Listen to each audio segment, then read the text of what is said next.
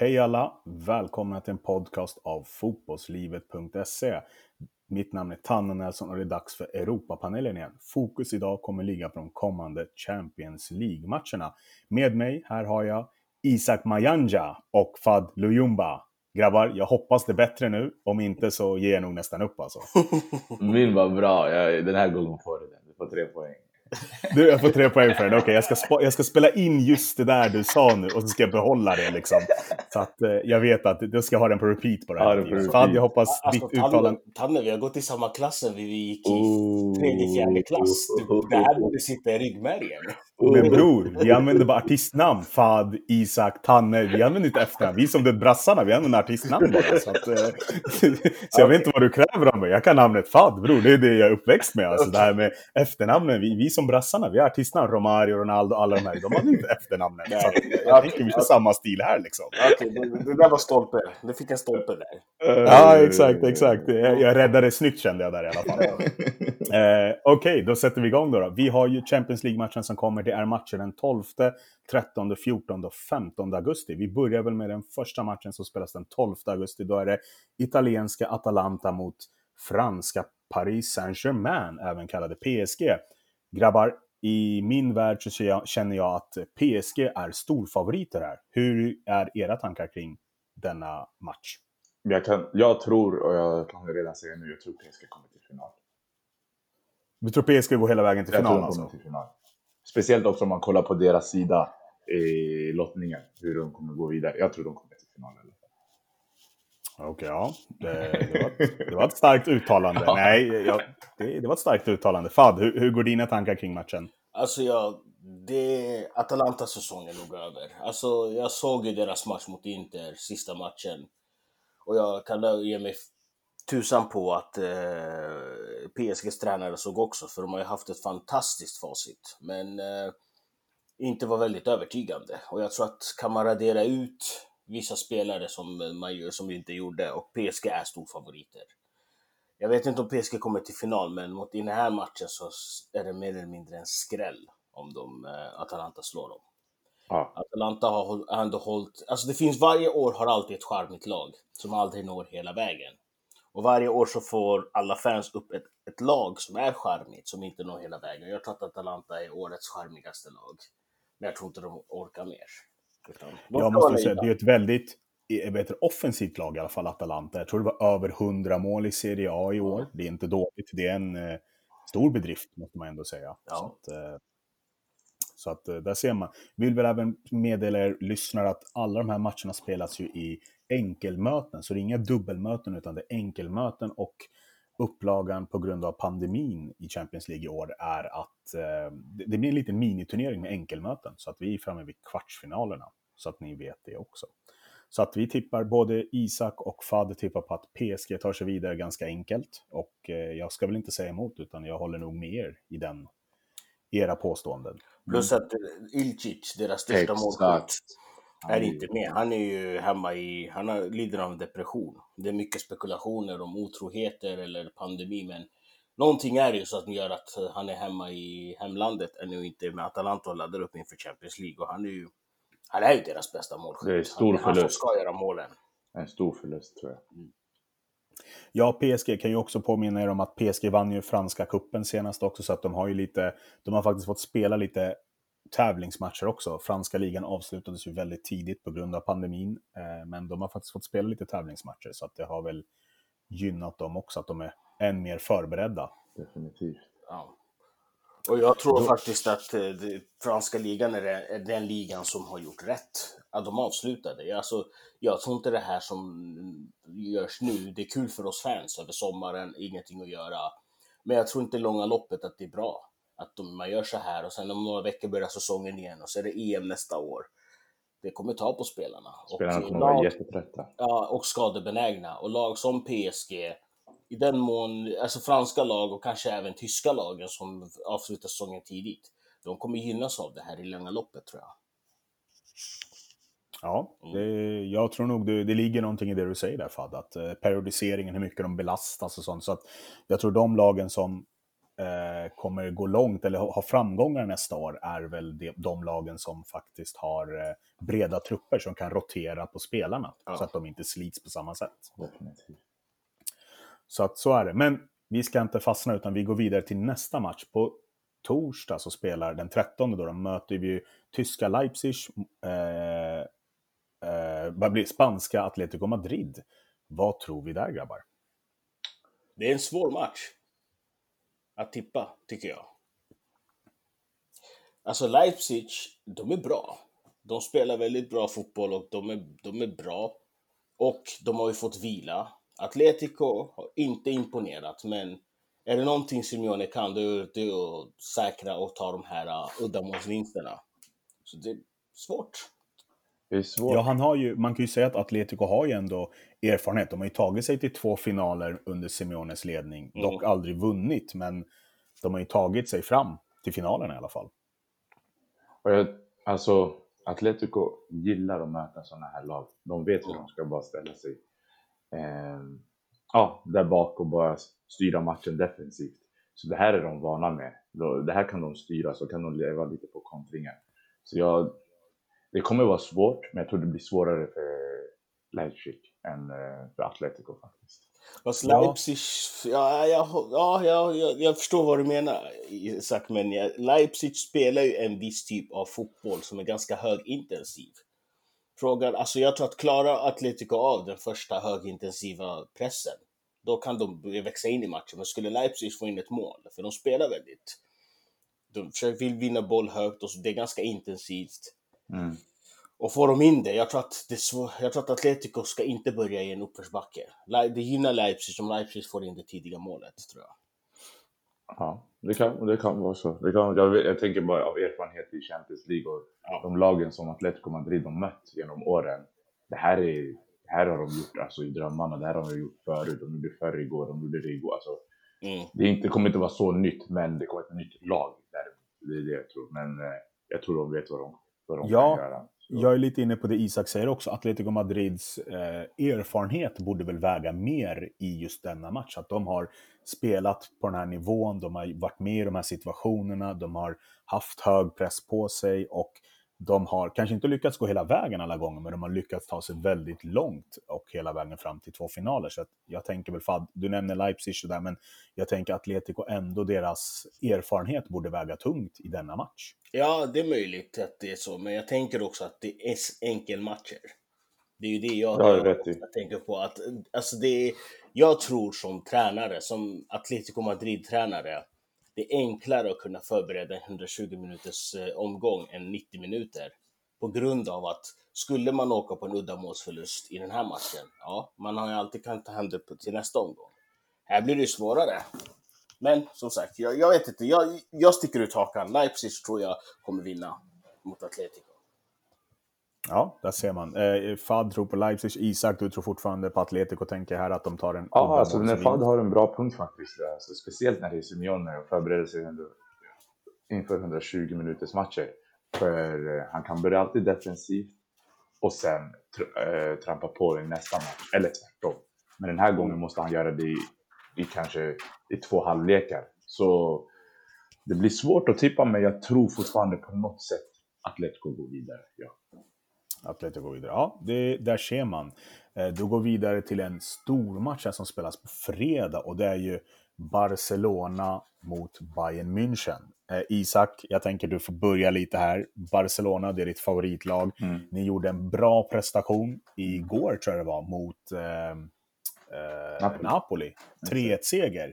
Eh, och imponerade faktiskt. Så att, hur går dina tankar inför matchen mot Bayern München? Kollektivt, det jag gillade var att det var mycket intensitet. Eh, laget var hungriga, de var aggressiva och man såg att folk eh, eh, gestikulerade till varandra och verkligen uppmanade varandra och backade upp, och backade upp varandra. Så alltså kollektivt, så jag, jag var faktiskt imponerande. Eh, men ja, sen så får vi se, alltså egentligen Messi var den som stack ut och Frankie de Jong.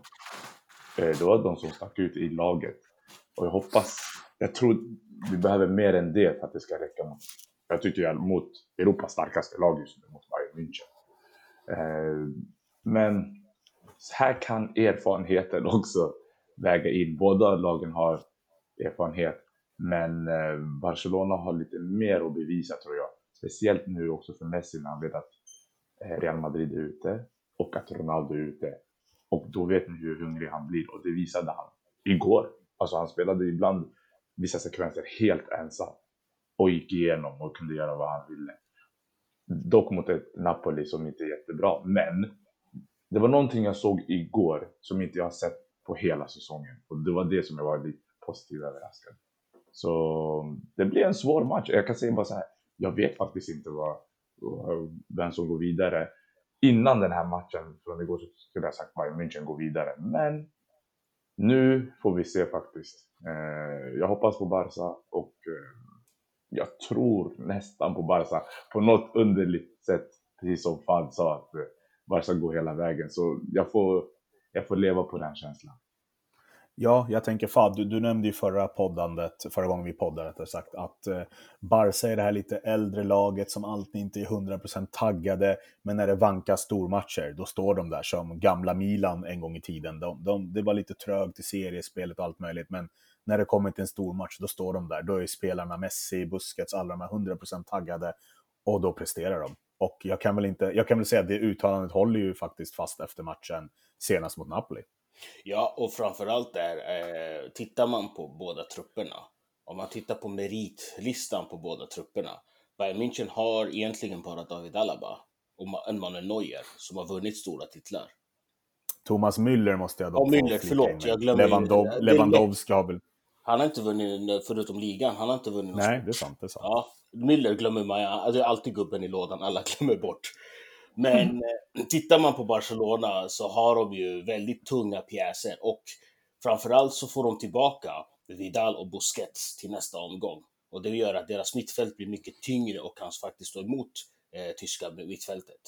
Det såg, alltså, jag tror, jag tror fortfarande att eh, Alaba, Piqué, eh, eh, Rakitic, Busquets, Emon Vidal, eh, Eh, Messi, Suarez, alltså de har, Griezmann, de har ju mästare i laget. Och i en sån här match, när det är en enkel match, så tror jag faktiskt att det väger tyngre. De har ingenting annat att spela för. För att rädda säsongen, då kan de, måste de vinna Champions League. Och nu är det ju lite som Isak säger, nu är det ju öppet gata. Real Madrid är ute, Juventus är ute. Eh, ska man vinna Champions League, då måste man slå Bayern München. Så är det. Du kan inte... Du kan vinna... Du kan, alltså jag tror att det är Bayern München är laget att slå om, man, om du ska vinna eh, Champions League. Så jag, jag tror fortfarande av att... Jag, jag såg matchen igår också. Jag, jag varit faktiskt imponerad av Barca. Deras intensitet, deras vilja. Det var lite som jag förutspådde innan, att nu är det kul.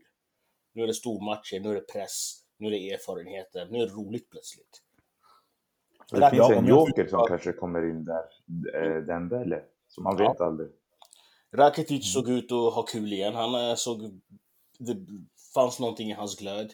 Messi, Messi eh, kändes som att han ville göra mer mål än, än att bara vara i bakgrunden och spela fram. Jag tyckte Suarez gjorde en bra match. Alltså, de börjar komma igång.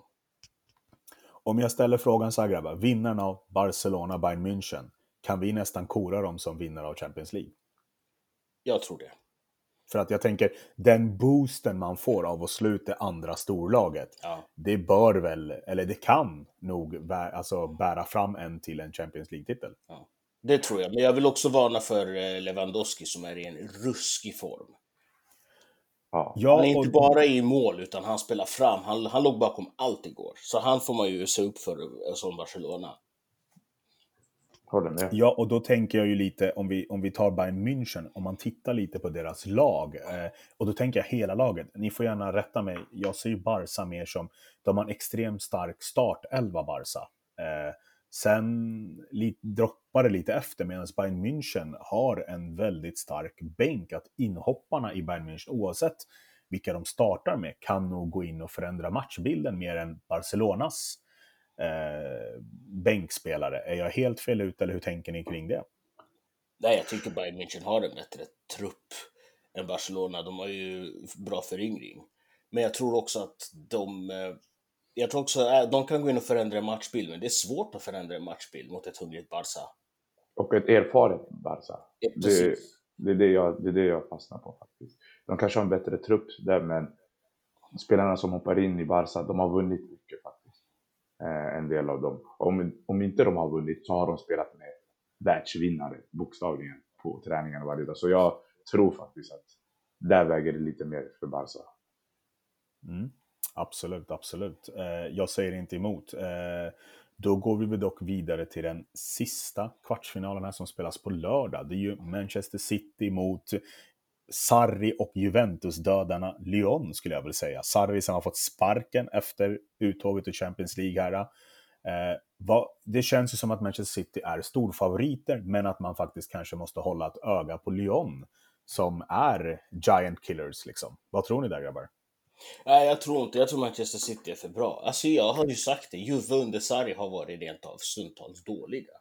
Det är väl namnet Juventus, men om du tittar på eh, Dybala skadad, det var bara Ronaldo, alltså Higuain, eh, han, eh, bäst före datumet eh, har passerat. Federico Bernadeschi fick ju aldrig chansen att blomma ut som han hade hoppats på.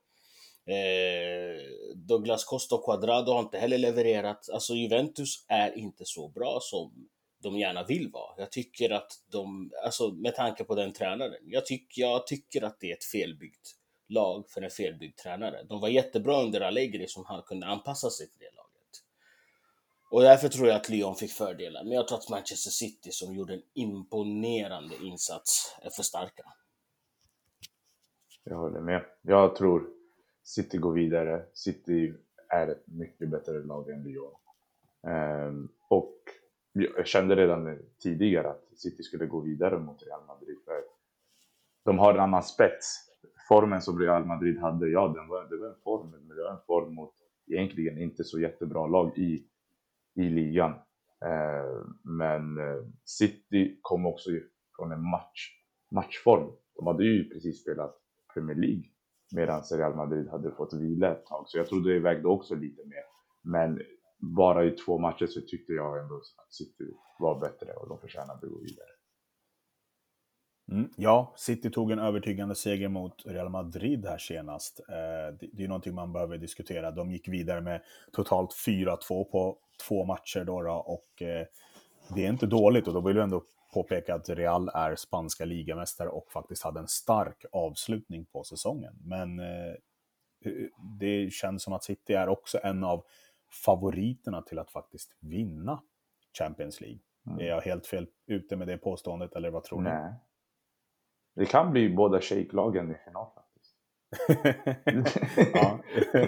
På riktigt, det kanske är deras år.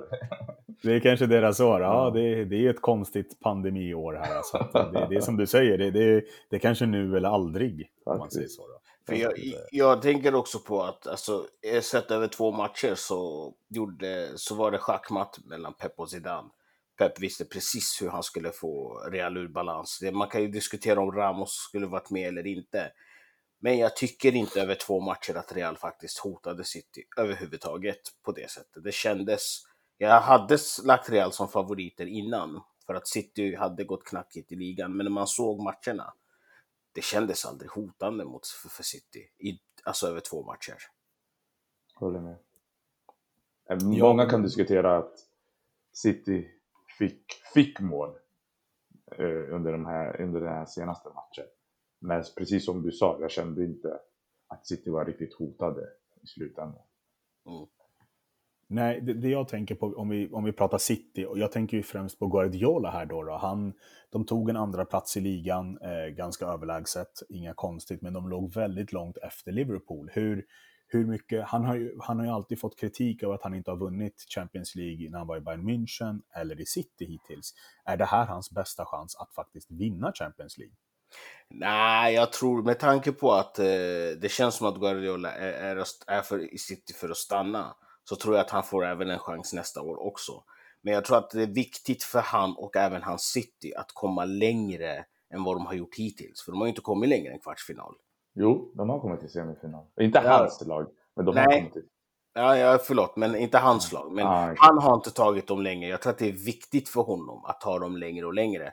Sen mm. i och med att det är enkelmöten så kan det ju vara precis som alla andra stora slutspel. Det kan vara marginaler, det kan vara dagsform, det kan vara vad som helst som avgör. Men jag tror att det är viktigt. City City är ett lag att räkna med ja, i att komma till final. Det är allt annat för honom, Pep, tror jag är ett misslyckande med tanke på att de låg så mycket efter i ligan. Nu har de äntligen fått eh, Laporte tillbaka från eh, eh skada och han är deras absolut viktigaste bjässe i backlinjen och sådana spelare behövs. Det såg man i matchen häromdagen, hur viktig han är i att stå rätt, vara ledaren på plan. Och faktiskt, eh, och, och det är avgörande tror jag. Men de har ju också spetsen. Alltså, var det någon som tänkte på Aguero under matchen?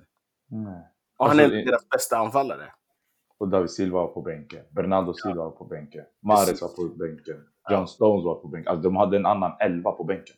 Ja, Ja, och då- det måste, det måste, om inte jag tittar helt fel nu, så möter ju, om City tar sig vidare, så möter de ju vinnarna av Barcelona, Bayern München, i Mm. semifinalen. Så att det är ju inte den lättaste semin heller, utan eh, eventuell semi då, de är ju inte klara för det. Men det, det känns som att det kan bli tufft för Guardiola att vinna oavsett. Kanske är det bästa läget han har, men ändå kanske det tuffaste läget för att en eventuell semifinal blir mot ett, ett lag som kommer sväva på molnen som har slagit ut ett annat storlag. Ja. Och, bara, och, och eh, Peps egen svaghet är han själv.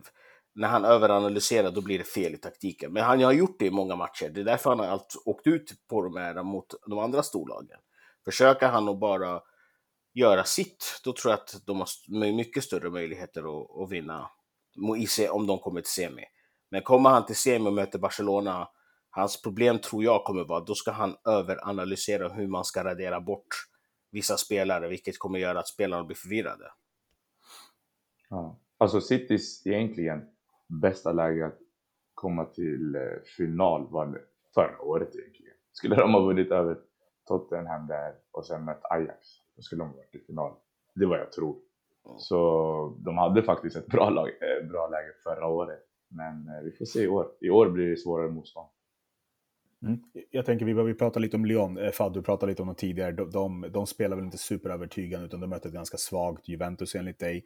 Men jag tänker de kom väl också med en superenergi liksom och sväva lite på mål. De slog ändå ut Juventus som ändå var kanske inte storfavoriter, men ändå som man tippade på hade ganska bra möjligheter att ta sig till final eh, och vinna hela Champions League. Och så slår man ut dem över två omgångar och eh, man kom väl med en energi, plus att det bara är ett enkelmöte. Lyon har ju ingenting att förlora. De kan gå in och köra 120 minuter och maxa sig. Åker de ut i semin så är det väl, ja, vi gjorde vårt bästa. Vi tog oss till semi i alla fall. Ja, så kan man göra. Men eh, som, samtidigt möter du ett City som slog ut spanska mästarna också. Som också är ganska taggade och matchade. Lyon kan hota, men jag tror inte att de har... Alltså, jag tror att på grund av, det är bara att titta på... Eh, ja, Pep har så många spelare, eller City har så många spelare att slänga in som kan ändra matchbild än vad Lyon har.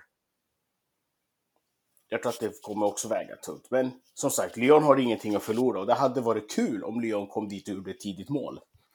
Det hade varit kul för matchen. Ja. Och Lyon har ju lite mer spets denna gång då Depay har kommit tillbaka också. Precis. Så det är en fördel. Ja, är det någon som kan hota City, då är det framförallt Depay.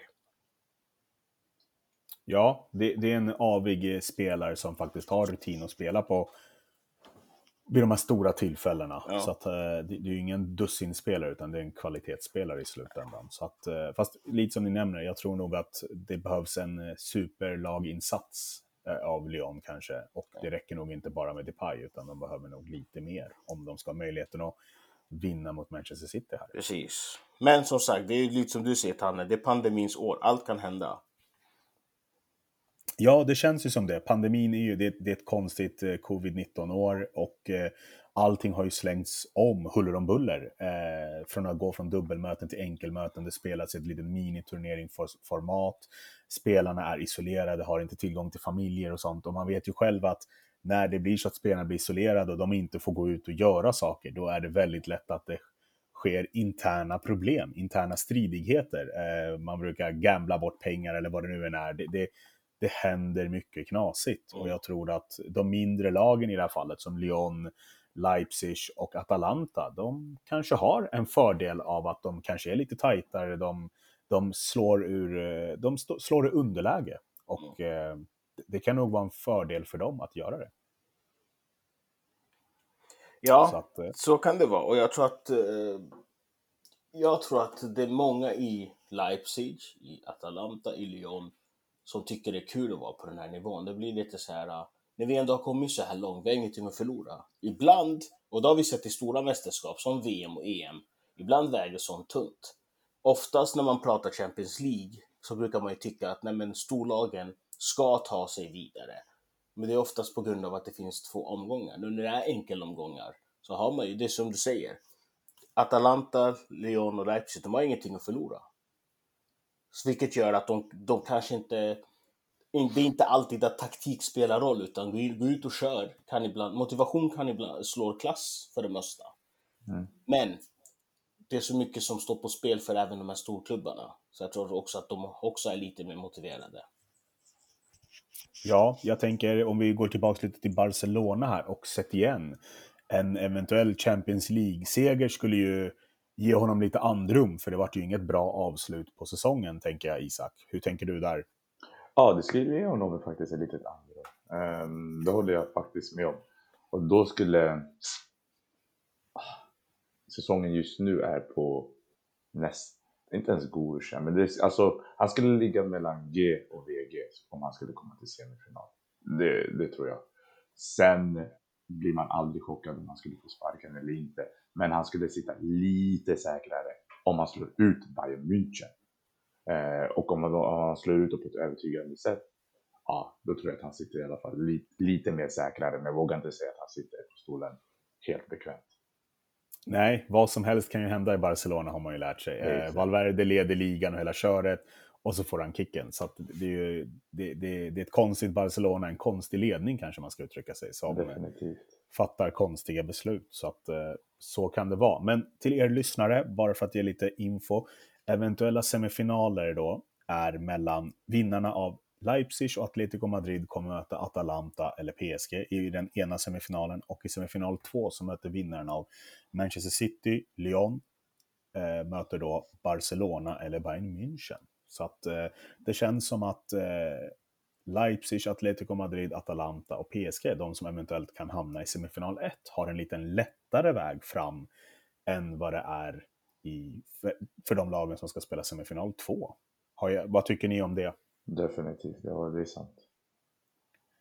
Så att eh, så är det. Då grabbar, eh, stort tack för att ni vill vara med i podden. Fad, jag vet att du alltid vill, brukar vilja avsluta med någon så frågeställning på slutet här, så jag tänker jag ger dig chansen att avsluta med det innan jag rundar av för idag. Ja, frågeställningen är Gör Juventus rätt som tar in Pirro eller är det ytterligare en eh, legend som kommer leva på sin status, ganska oerfaren och inte kommer få den tiden i ett i en klubb, klubb som Juventus? Det är frågeställningen. Jag tror inte det är rätt väg att gå. Jag tror, jag tror att man skulle behövt ge Pirlo lite tid i U, 23 och behållit Sarri ett år till och bygga om. Eller sagt, gått ut med att Pirlo kommer få en lång tid för att kunna men jag tror inte han får så lång tid. För i ett lag som Juventus kan inte halka och sluta fyra i, i Serie A till exempel, har vunnit det nio år i rad. Så, det är min frågeställning. Gör Juventus rätt? Eller är det förhastat?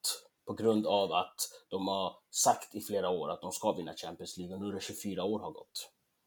Ja, jag och Isak satt väl och pratade lite innan vi faktiskt skulle spela in det avsnittet och då kom vi fram, eller jag sa till Isak då att det känns som att Pirlo är en nödlösning som inte är väl genomtänkt. De sparkade Sarri för någon dag sedan och det kändes som att minuten efter de sparkade Sarri så presenterades Pirlo. Och du nämner lite också Fad att han är oerfaren och eh, det blir intressant att se hur spelarna tar det. Då, då gäller det för honom, för att han ska lyckas måste han ha en stark tränargrupp som stöttar honom i det dagliga arbetet med truppen och mm. drivandet av laget. Att har han inte starka assisterande tränare och alltså alla de här olika tränarfunktionerna som finns som kan leda och hålla i träningen och hjälpa honom med taktik, analys och allt det här så tror jag nog att han blir nog inte kvar så länge. Det är lite som du nämner, Juve kan inte ligga fyra inför vinteruppehållet och tro att Pirlo ska få hålla kvar jobbet om de inte själva går ut med att, vet du vad, han kommer få två år på sig att bygga om det här laget. Mm. Um,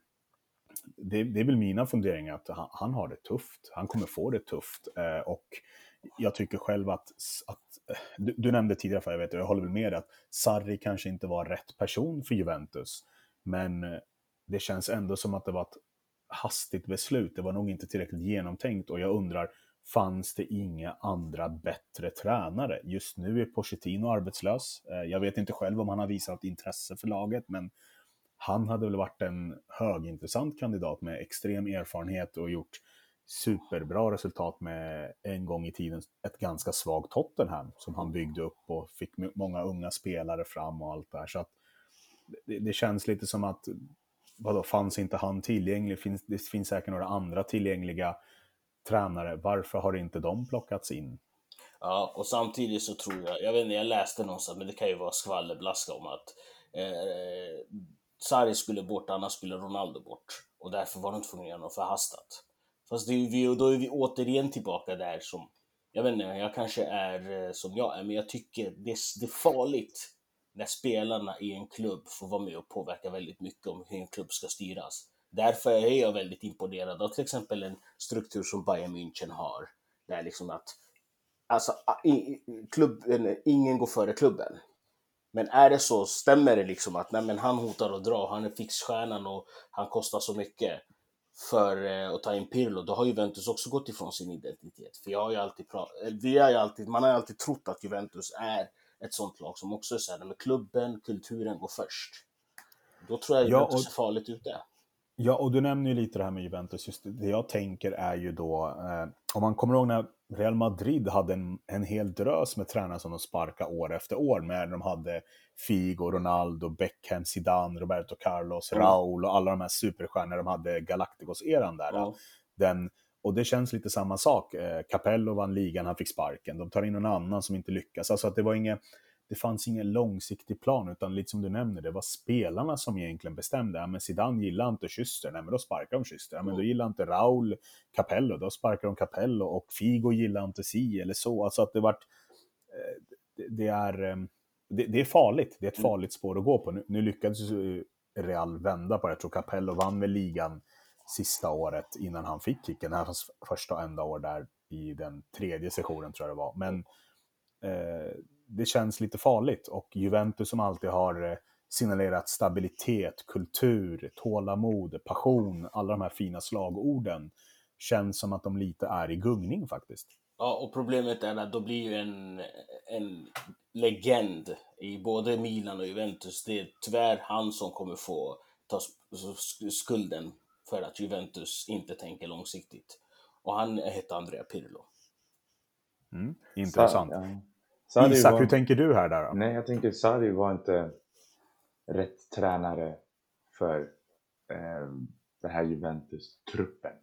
Det är det, jag kan, det är det jag känner. Han hade inte den truppen för den fotbollen han ville spela. Eh, och då, då blir det svårt faktiskt att utföra det han ville.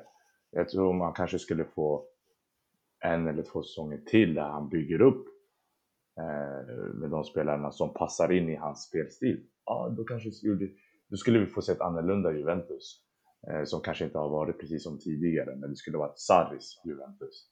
Så det var som du sa Tanne, det var lite hastigt beslut. Och eh, jag hoppas att Pirlo får lite längre tid på sig och att de kommer ut och säger att han ska få lite längre tid.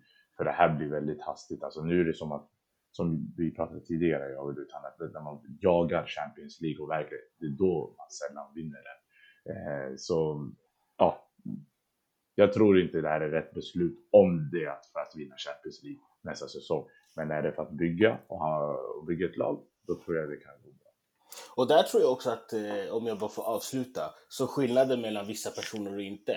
Jag tror att Barca vill göra samma sak med Xavi, men han kände av det där och tackade nej. Och sa jag kommer tillbaka senare.